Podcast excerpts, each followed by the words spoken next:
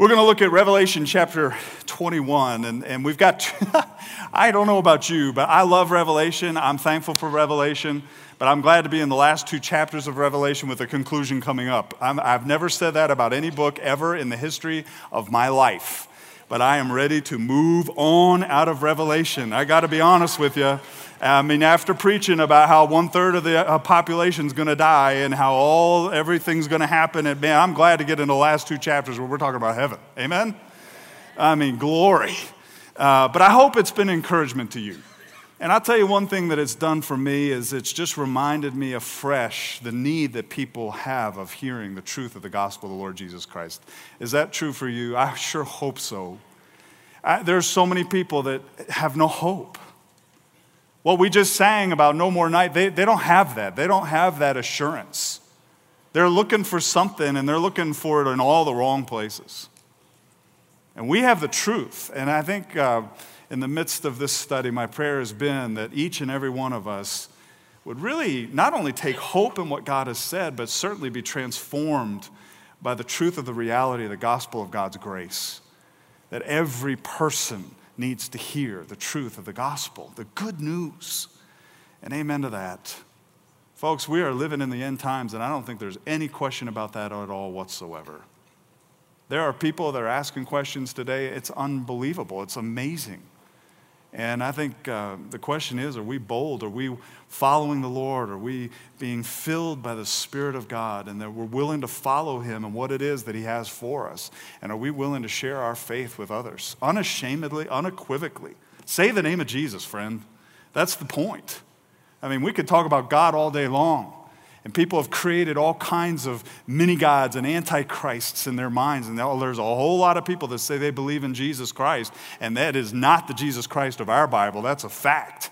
Say the name of Jesus because there's power in the name of Jesus, and proclaim the name of Jesus to every individual that you have an opportunity to proclaim his name to as he leads and as he empowers. But by all means, do it. Let's go.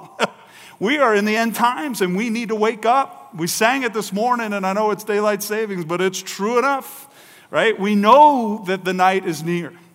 We, excuse me, that it's passing, that the day is near. We know that the Lord's coming back soon. How are we walking with the Lord? How are we following Him in what it is that He has for us? Well, in chapters 21 and 22, we get this picture of a new heaven and a new earth and certainly a new Jerusalem. Peter talks about it in 2 Peter chapter 3 verses 10 and following. He says the day of the lord will come like a thief in which the heavens will pass away with a roar and the elements will be destroyed with intense heat and earth and its works will be burned up.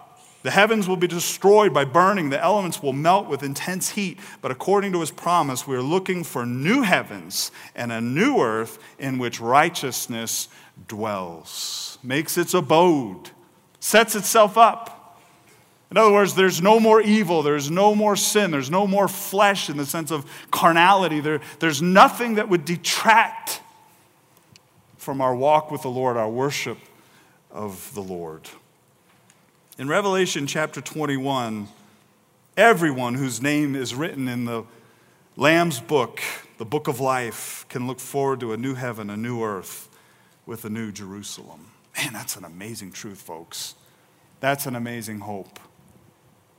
I think last week I was so blessed by Dr. Gary Habermas and just the authenticity and the humility with which he presented some of these tremendous truths. Not just from a biblical perspective, if you understand what I'm saying, but from a historical perspective, that the resurrection of the Lord Jesus Christ absolutely took place. In a few weeks, we're going we're going to celebrate this. We ought to be celebrating it every day, but in a few weeks, we're going to be celebrating this. And do we have in ourselves the absolute conviction that Jesus Christ truly did rise again from the dead, and that one day, because of that, death has been defeated, and we will be with him forever? And how does that change the way we live right now, today? How are we walking with boldness? How are we walking with confidence? How are we walking with the Lord completely and absolutely yielded to Him in everything that we do? We know where we're headed. And if we've believed in the Lord Jesus Christ, our name has been written in the Lamb's book of life, and we can look forward with absolute certainty to a new heaven, a new earth, and a new Jerusalem. Let me give you three things in light of that. First of all, there's a renewed creation. Secondly, there's an amazing citizenship.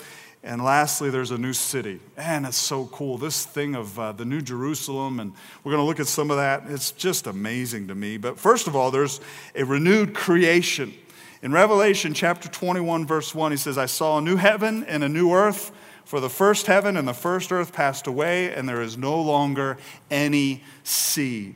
In Romans chapter 8, verse 18 and following, Paul writes this I consider the sufferings of this present time are not worthy to be compared with the glory that is to be revealed to us. For the anxious longing of the creation waits eagerly for the revealing of the sons of God. For the creation was subjected to futility, not of its own will, but because of him who subjected it, in hope that the creation itself also will be set free from its slavery to corruption into the freedom of the glory of the children of God. For we know that the whole creation groans and suffers the pains of childbirth together until now. And not only this, but also we ourselves, having the first fruits of the Spirit, even we ourselves groan within ourselves, waiting eagerly for our adoption as sons, the redemption of our body. For in hope we have been saved, but hope that is seen is not hope, for why does one also hope for what he sees? But if we hope for what we do not see with perseverance, we wait eagerly for it. Wow, what an awesome truth. We're looking forward to something that we know is there. We're looking forward to something that has been absolutely promised. And even creation groans with longing for the sons of God to be revealed, for the new day where sin will be dealt with once and for all. In Revelation 21, when he says a new heaven and a new earth, that word new means qualitatively, absolutely brand new. It's not a numeric value, but it is absolutely a quality. It is something that is qualitatively brand new.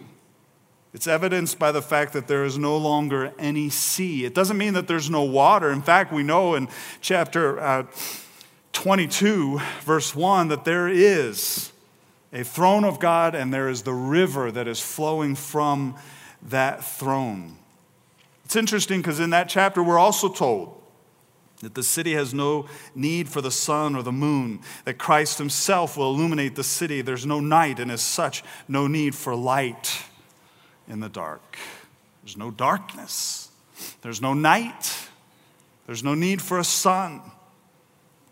There's no sea. It is qualitatively, absolutely brand new.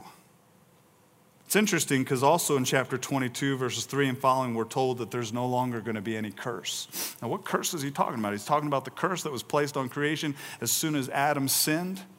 Not only was humanity placed under the curse, but all of creation was placed under the curse. And as we read in Romans, even, uh, even nature longs for the revealing of the sons of God, for the lifting of the curse. There's no longer going to be any curse. And in verse 5 of chapter 22, there will no longer be any night. They will not need the light of a lamp nor the light of the sun because the Lord God will illumine them and they will reign forever and ever. What an amazing truth.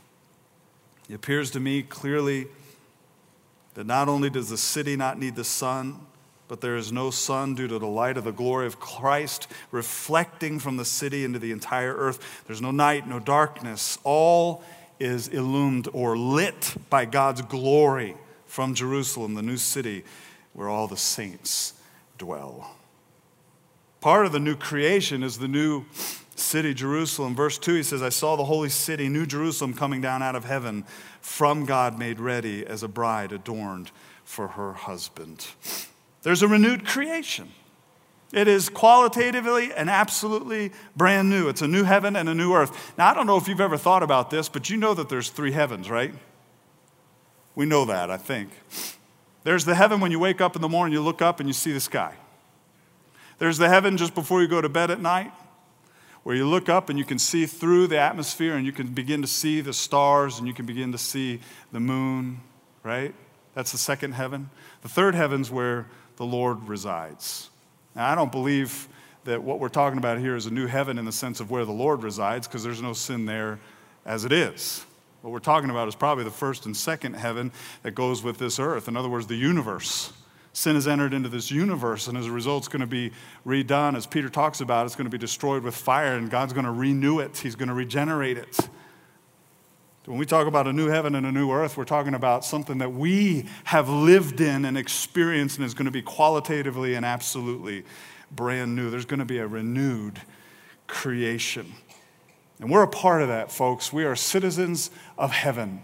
Why? Not because of our works, not because of anything we could do, but because of what the Lord Jesus Christ has done on our part. And therefore, we have an amazing citizenship within heaven. Look at verses 3 and following in Revelation 21. He says, I heard a loud voice from the throne saying, Behold, the tabernacle of God is among men, and he will dwell among them, and they shall be his people, and God himself will be among them. And he will wipe away every tear from their eyes, and there will no longer be any death, there will no longer be any mourning or crying or pain. The first things have passed away.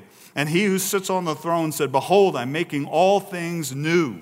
And he said, Write, for these words are faithful and true. And then he said to me, It is done. I am the Alpha and the Omega, the beginning and the end. I will give to the one who thirsts from the spring of the water of life without cost. He who overcomes will inherit these things, and I will be his God, and he will be my son. Folks, this is post millennium. This is after the millennium. All things have been judged, all things have been taken care of. Satan had been released at the end of the millennium. Gog and Magog took place. All the nations, those who had believed in or said they believed in the Lord Jesus Christ and during the millennium, but actually had not. Satan deceives. They go to war against the Lamb in Jerusalem. The Lamb destroys them, and now we are after this moment. This is a new day. This is a new age. We don't honestly know much about it. I'll tell you the truth. I don't need, no, I don't need to know much about it to know that I want to be there. Amen? I don't need to know much about all the details of it. I just know there's not going to be any sin there. I'm going to have a glorified body, and thank the Lord for that. There's not going to be any more night, no, mourning, weeping. John hears a loud voice from heaven, and the proclamation is given the Lord Himself is establishing these things. He says God will tabernacle, He will dwell with His people, and they with Him. The idea is that there's never going to be a moment where we're not with the Lord. There's never going to be a moment where He's not with us. Separation is no longer going to be an issue. We're going to be with Him forever and ever and ever for eternity. I don't know about you, but I always, as a kid, used to kind of wonder what in the world are we going to do in heaven? Did you ever wonder about that? I always saw those silly little Sunday school things where they had the cherubs, little fat little dudes, sitting on a, on a cloud strumming a harp. You know, you know what I'm talking about? And I always kind of feared that because I thought, good grief, if all we're ever doing is saying, Holy, holy, holy is the Lord God Almighty, and I don't mean to be sacrilegious, but in my mind as a child, I'm thinking, if that's all we ever say, that's kind of boring. I want to play football. You know, I want to play baseball. I want to play basketball. I want to go out and see things. I like to hike. I like the mountains. I'm from the Alps. Come on. And I used to think of that as being rather boring. Folks, I believe heaven is going to be very active. Certainly, we're going to be praising the Lord. And we've seen pictures where in the throne room of God, holy, holy, holy is the Lord God Almighty. That's going to be said, and it's going to be an amazing experience as we worship the Lord. Not only as the angelic host worships the Lord, but all of the saints of God worship God. That's going to be incredible. The tribu- uh, all the tribulation and all the things that have passed are now done away with. And to be able to worship God in freedom and in holiness, and even Baptists can raise their hands. You really do need to wake up. We'll, we'll get you there. I'll get you there. you can stand. Some of you may even end up dancing. I know my wife, man. She's, know. oh, folks, it's going to be amazing. How many of you, you don't have to raise your hand, but how many of you are struggling with pain right now? How many of you woke up this morning and you have pain? How many of you woke up this morning and you were worried about something? How many of you woke up this morning and you're fearful of something? How many of you woke up this morning and something in your life isn't right? Friend, I'm going to tell you something. In heaven, that's not going to be the issue. Never have to fear it again. Never have to worry about it again. Doesn't have to be something that we even have our minds dwell on. It's not even an issue. Think about that. Incredible, this proclamation. God's going to tabernacle with us, He's going to dwell with us. We with Him, never to be separated again. Verse 4 is perhaps one of the most famous verses in Scripture regarding heaven. And we're told that every tear will be wiped away. How many of us have cried because of pain and sorrow and suffering, frustration and anger? I guarantee everybody here at some point has had that already, is facing it in some way. Every tear will be wiped away. There's no more death. No more death. Think about that. We, we don't have to worry about hospitals. We don't have to worry about health care. Praise God. Think about that. It's incredible. We don't have to wonder about how we're going to take care of loved ones. What's the best course of action? We don't have to worry about any of those kind of things. There's no more death. There's no more mourning. There's no crying. There's no pain. The first things have passed away. Wow. Praise God for the second things. All things are being made new. Again, that word new means qualitatively, absolutely brand new. The Lord assures us of this truth. The Lord Himself gives His word, the Lord Himself makes this clear. And just as he did at the beginning of Revelation, he declares that he's the Alpha and the Omega. He's the beginning and the end. He's the first and the last. He has completed and finished all things. All prophecy has been fulfilled. All the things that he said would take place has taken place. And now we enter into a new age, a new day, where he makes all things new. And he promises to us that there's no more sorrow, no more mourning, no more death, no more crying. Every tear will be wiped away. Amazing. When we think about heaven, we think about what God's done for us, and we think about being there. That's a, sometimes it's unimaginable, isn't it? Why? Because right now we see dimly. One day we're going to see clearly. One day we're going to understand more fully. But right now we see dimly. But there's a truth here, folks. There's something here that uh, is worth our lives in terms of the person of the Lord Jesus Christ and what he's done for us, and the opportunity to participate with the Lord in the greatest rescue mission ever known to humanity. And that is that every person who believes in the Lord Jesus Christ has the opportunity to experience exactly what we're talking about right here. Think about that. Wouldn't we want for every one of our family members, every one of our friends, all of our neighbors, everybody to experience what we're talking about right here. And I would certainly hope that we would all say absolutely yes. Because, folks, that's the reality of it. How does this apply to us? Well, we look forward to it, we long for it, we look towards that day. But right now, we live in the midst of a fallen, sinful world where humanity is absolutely without hope and without purpose, where evil still has its existence. And we have the opportunity as children of light to walk with the Lord who is light in his power and in his strength, understanding that whatever happens to our bodies, nothing can touch our souls because the Lord Jesus Christ holds us in his hands, and what he holds in his hands, nobody can pluck out. Our security is absolute, our assurance is absolute. We need not fear. We can run to the one who is in control of everything and who has promised us that there's coming a day where we're going to enter into a new age, where there's a new creation, and we're going to have an, an amazing citizenship to be able to participate in worshiping the Lamb forever and ever and ever and ever. It's incredible, folks. Yeah, amen. In Matthew chapter 19, verses 27 and following, states this Peter said to him, the Lord, Behold, we have left everything and followed you. What then will there be for us? now, I'm not sure exactly about the way Peter worded that, but I love what the Lord says to him. Jesus said to them, Truly I say to you that you who have followed me in the regeneration, and again, this is what we're talking about the new heaven, new earth the new city.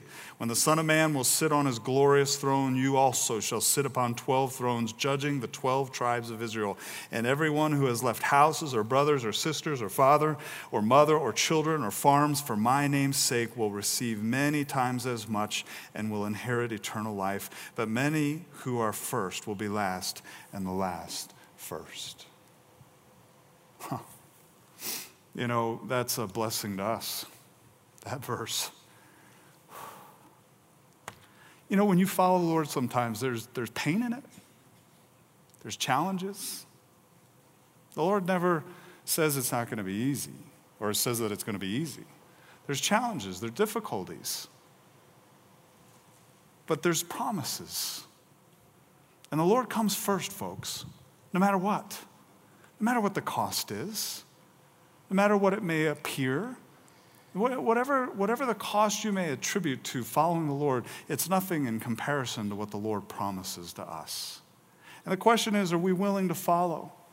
When you think about the apostles and what they went through, how they gave their lives for the gospel of the Lord Jesus Christ, what they suffered, it's amazing to listen to what Peter has to talk about in terms of even what Dr. Gary said last week that garrisoned in heaven on our behalf is our future. It is absolutely secure. It is true. Why? Because the resurrection of the Lord Jesus Christ is true. You will never regret following the Lord in this life, no matter what the cost may be. You will never regret it in heaven. You'll never look back from heaven and say, Oh, I wish I hadn't followed God in that moment. What we'll regret is not having given our all. What we'll regret is having been too attached to the world and the things of the world. That's what we'll regret. Even that'll be removed, praise God. Walvoord puts it this way It is evident that the city is the dwelling place of the saints of all ages, the angels and God Himself. There's not only a, a new earth and a new heaven, there's a regenerated creation, there's also citizens of which we are some. But when we talk about the new city, it is the dwelling place of the saints of all ages the angels and God Himself. In verse 9 and following of Revelation, then one of the seven angels who had the seven bowls full of the seven last plagues came and spoke with me, saying, Come here. I will show you the bride, the wife of the Lamb. And he carried me away in the Spirit to a great and high mountain and showed me the holy city, Jerusalem, coming down out of heaven from God, having the glory of God. Now, the city itself is currently, I believe, in, in heaven. Abraham is said to have been looking for that city. He, Hebrews chapter 11, verse 10, it says, For he, Abraham, was looking for the city which has foundations, whose architect and builder is God. I love that. Abraham followed the Lord, and whatever it cost him didn't matter. What he was looking for is a city whose architect and builder is God. The city itself is described in several main ways verses 11 and following. I'm just going to give you a kind of a snapshot rendition of this. The whole city is like a costly stone, crystal clear. Some have said it's like a, like a diamond shining because of the light of the Lord Jesus Christ, the Lamb of God, who is in it. We're told in verses 12 and 17 that it has a very high wall and that it has 12 gates. If you do some of the math, the wall is approximately 216 feet high, which pales in comparison to how tall this city really is. An angel is posted at each gate in verse 12. It has three gates on each side of the city in verse 13. And each gate was named for one of the tribes of Israel in verse 12. Each gate is a pearl. So there's three pearls on each side of the city because there's three gates on each side, 12 total. Verse 21, we're told that. The wall has 12 foundation stones, each with the name of one of the 12 apostles. And verse 14, we're shared that information. The city itself, and depending on the measurements and what it actually equals in terms of miles is somewhere in the vicinity of 1,400 to 1,500 miles wide, long, and high.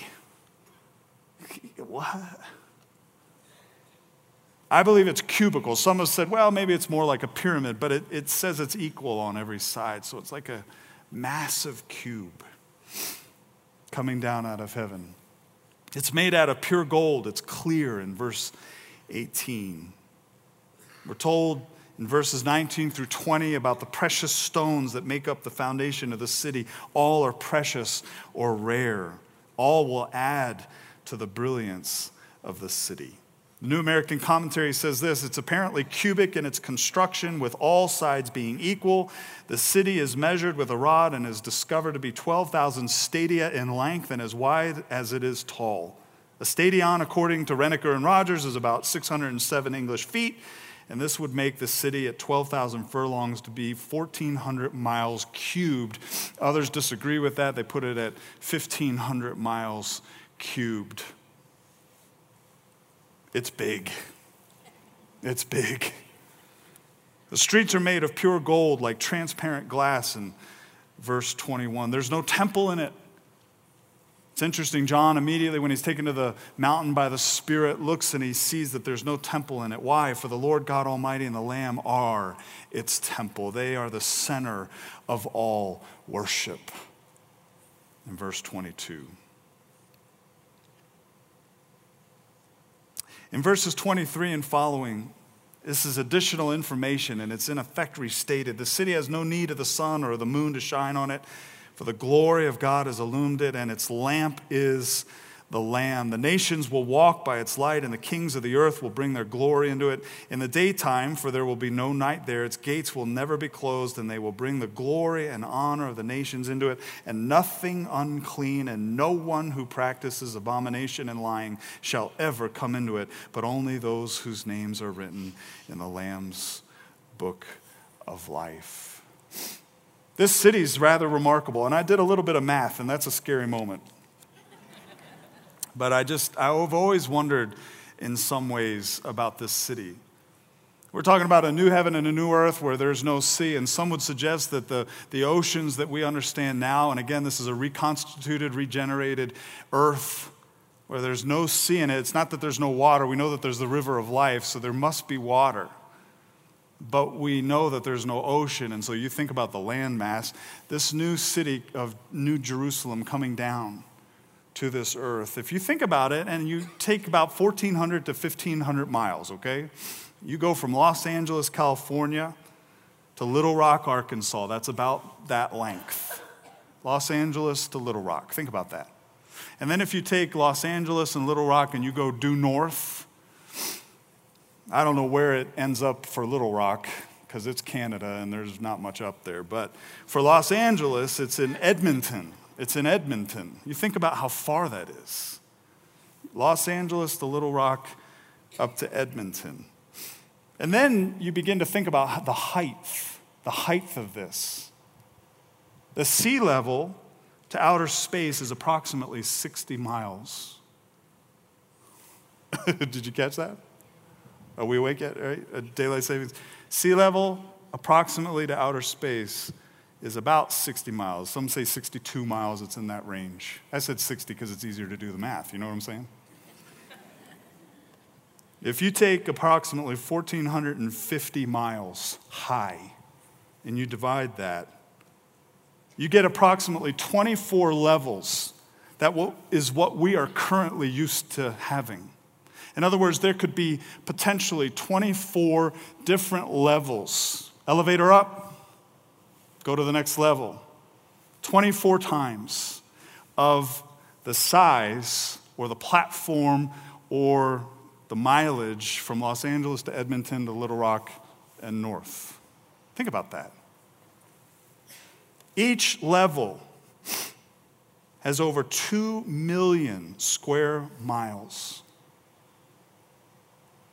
2 million.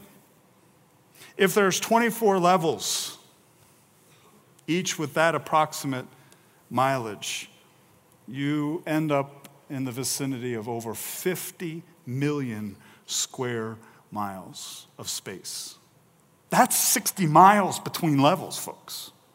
I mean, if you cut that in half, we're talking 100 million, right? Did I get that right? 50 times 2 equals? All right, we're awake. Think about that. This is a massive city. To put it into a little bit of perspective, how many square miles is the United States? Anybody know? It's approximately 3.8 million square miles. Think about that. It's huge, folks. I used to wonder are we going to have enough space? Yeah, I think that settles that answer. Right? Settled. What an amazing city. What an amazing earth. We're going to have glorified bodies. We're never going to have to worry about sin. We're never going to have to worry about mourning or crying or any of the things that have come in as a result of the fall. We're going to get to walk with the Lord in complete and absolute purity with total and abundant love and grace. No more conflict. It won't be boring. We know we'll be serving the Lord.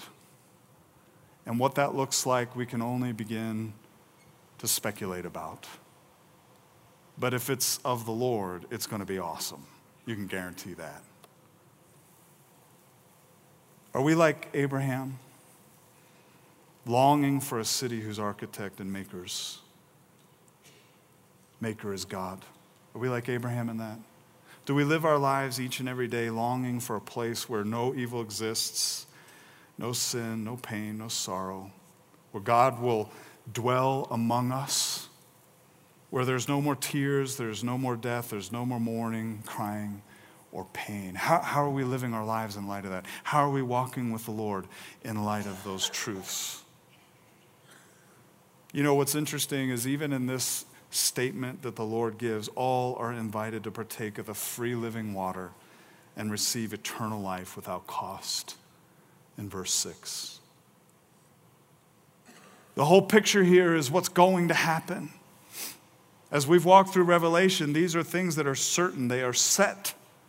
They are going to take place. We, we may not understand it all. We may not uh, agree on everything in terms of how it's going to transpire, what it exactly is going to look like, what the exact time frames are. But, friend, it will happen. And even in this chapter where we're talking about the regeneration, even in this chapter where we're talking about well, the future day where there's no evil that comes within this new earth, this new city, there's an invitation that everybody who desires can partake of the living water without cost. That there's an opportunity to be saved. There's an opportunity to experience all of this because of what Christ has done for us at the cross. Overcomers will inherit these things, he says in verse 7. And he makes it very clear in verses 8 and 27 that those who do not believe will spend eternity in the lake of fire, which is the second death. Folks, even in this, there is an invitation, there is an absolute presentation of what God is able to do, how God can heal, how God can renew, how God can save through the person of the Lord Jesus Christ. In 2 Peter chapter 3 verses 11 and following, Peter in talking about the earth being destroyed by fire, he makes this statement to the people that he's writing to and therefore to us as believers. He says, Since all these things are to be destroyed in this way, what sort of people ought you to be in holy conduct and godliness, looking for and hastening the coming of the day of God, because of which the heavens will be destroyed by burning and the elements will melt with intense heat? But according to his promise, we are looking for new heavens and a new earth in which righteousness dwells. What sort of people ought we to be? in holy conduct and godliness. What should our lives look like? Knowing for sure what's coming, knowing what God has promised, what the Lord has done for us, how He has come to live within us, how we're new creatures in Christ Jesus, how He has come to live within us and indwell us, and we have His grace. As David said, we can begin today to worship the Lord. We don't have to wait till then. Every moment of every day is His. How are we living for Him? How are we experiencing the Lord? How are we willing to follow Him? How are we learning and growing? How are we being deepened in our walk with the Lord? How are our lives being lived in holy conduct and godliness? Not out of our own efforts, but rather in yielding to Christ and submitting to Him because of what He is able to do in us as well as then what? Through us. Through us. How is God's love being made manifest through our lives?